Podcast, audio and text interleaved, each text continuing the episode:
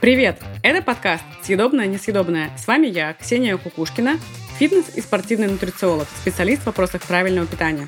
В наше время существует проблема перенасыщения информацией, и не специалисту бывает очень сложно понять, что истина, а что миф. Информация в подкасте «Съедобное-несъедобное» основана на базе доказанных фактов, мнений авторитетных организаций здравоохранения и достоверных научных данных. И тема, которую мы сегодня обсудим – биологически активные добавки к пище. Я часто слышу идею о том, что нутрициолог – это человек, который назначает горы БАДов и всячески пропагандирует их прием – Давайте для начала разберемся, что такое добавки пищи, кто их может назначить и вообще нужно ли принимать какие-то капсулы и пилюли или все-таки можно просто обойтись обычной едой. БАД – это не лекарственные препараты, а добавки, которые принято потреблять вместе с пищей. Таким средствам обычно относят витамины, минералы, различные растительные вещества, аминокислоты, пробиотические комплексы и многие другие продукты. Главное отличие БАДов от лекарств состоит в том, что эффективность лекарств обязательно доказывается клинически, а эффективность БАДов доказывать не требуется. В большинстве стран процедура регистрации добавок не предполагает серьезной проверки состава. В лучшем случае тестируют только биологическую безопасность. Клинические исследования для добавок не проводятся. В России биологически активные добавки разрешается продавать в аптеках и специальных магазинах. Но рецепт от врача при покупке никто не требует. Часто люди сами назначают себе различные пилюли и капсулы, тем самым только вредят, а не улучшают здоровье. Добавки во всем мире выходят на третье место по случаям лекарственного повреждения печени после антибиотиков и нестероидных противовоспалительных препаратов. Вот так. Пил БАД для здоровья, а остался без печени. Так себе перспектива.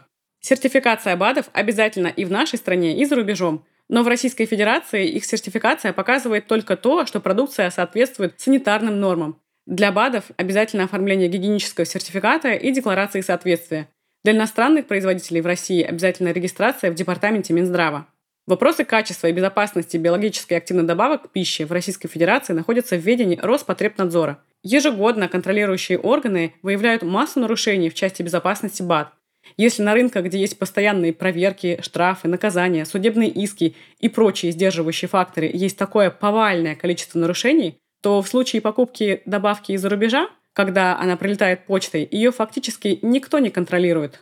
Получить информацию об АД, прошедших государственную регистрацию и разрешенных к ввозу и обороту на территории России, можно на официальном сайте Роспотребнадзора. Ссылку на ресурс я оставлю в описании к выпуску. По разным данным, в Америке, Европе и Японии БАД употребляет более половины населения. Уровень индустрии БАД зависит от развития экономики региона. Общий объем рынка добавок в России в прошлом году превысил аж 103 миллиарда рублей. В целом, согласно отчету от агентства Grand View Research, прогнозируется, что мировой рынок БАД к 2024 году достигнет, только вдумайтесь, 278 миллиардов долларов. Да, рынок добавок неуклонно растет и зарабатывает на желание человечества быть здоровым и жить дольше. Но действительно ли они помогут в этом деле? В 2019 году исследователи из Американского университета Тавца изучили данные опроса об исследовании добавок и состоянии здоровья более чем 27 тысяч человек за шестилетний период. Они обнаружили, что те, кто сообщил о приеме пищевых добавок, похоже, не получили от них никакой пользы с точки зрения снижения смертности. Они не прожили дольше тех, кто этого не делал. Те, кто получал достаточное количество определенных питательных веществ, включая витамин А, магний и цинк, действительно жили дольше, чем те, кто этого не делал. Но только если они получали эти питательные вещества из продуктов. В данном конкретном исследовании мы рисуем очень широкими мазками.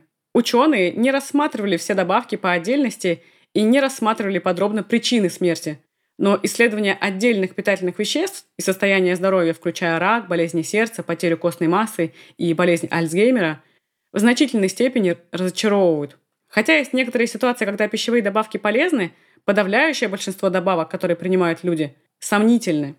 Несмотря на распространение применения БАДов, Всемирная организация здравоохранения рекомендует получать все питательные вещества из пищи. Вместо добавок лучше потреблять разнообразные продукты питания.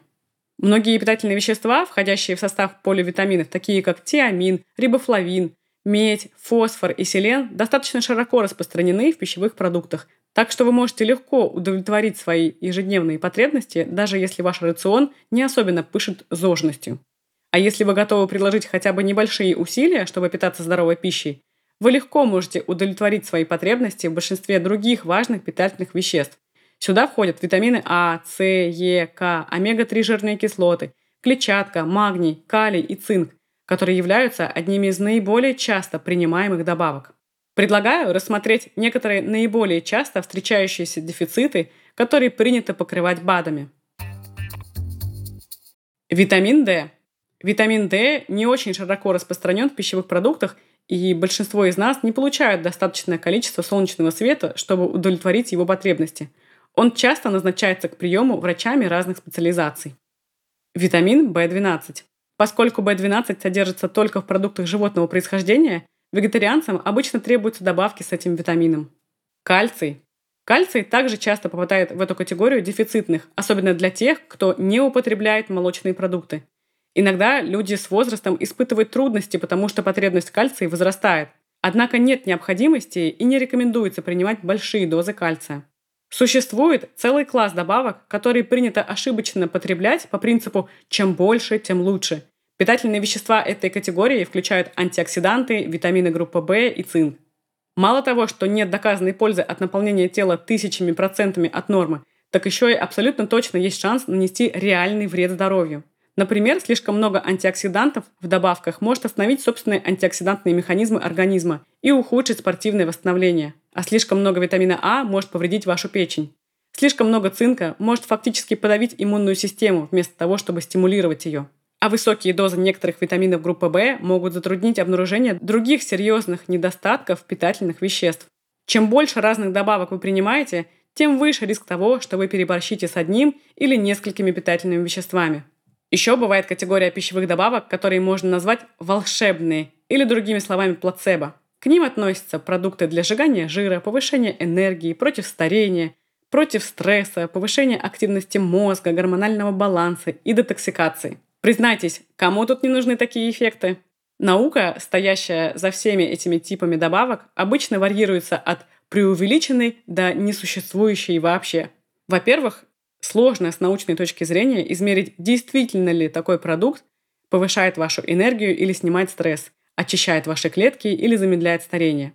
И эти эффекты, как известно, зависят от силы внушения – вот почему на каждой из этих добавок вы найдете юридически обоснованные заявления о том, что продукт не предназначен для диагностики, лечения и предотвращения каких-либо заболеваний.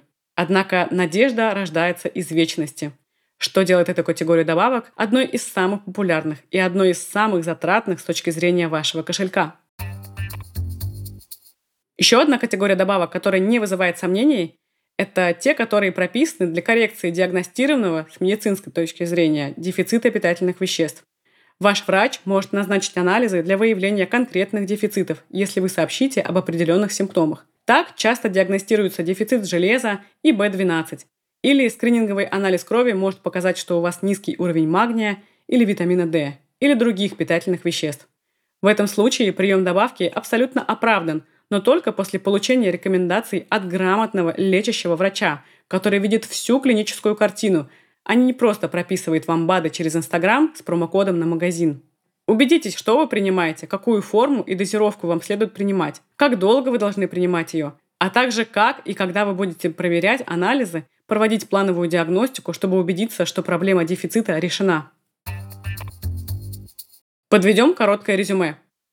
Подавляющее большинство пищевых добавок либо не нужны, либо их полезность не доказана.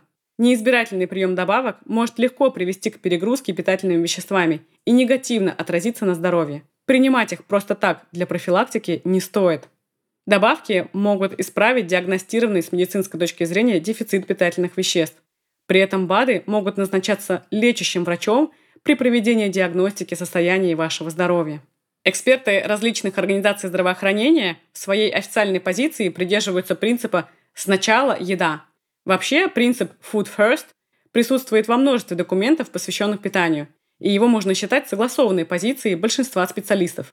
Здоровым людям рекомендуется получать достаточное количество нутриентов из различных продуктов, а не из добавок. Спасибо, что дослушиваете выпуск до конца. Подписывайтесь на социальные сети проекта, заходите на сайт calorimania.ru – там вы найдете еще больше информации о питании и с помощью формы обратной связи можете оставить свои пожелания по темам для следующих эпизодов. Удачной вам недели! Пока!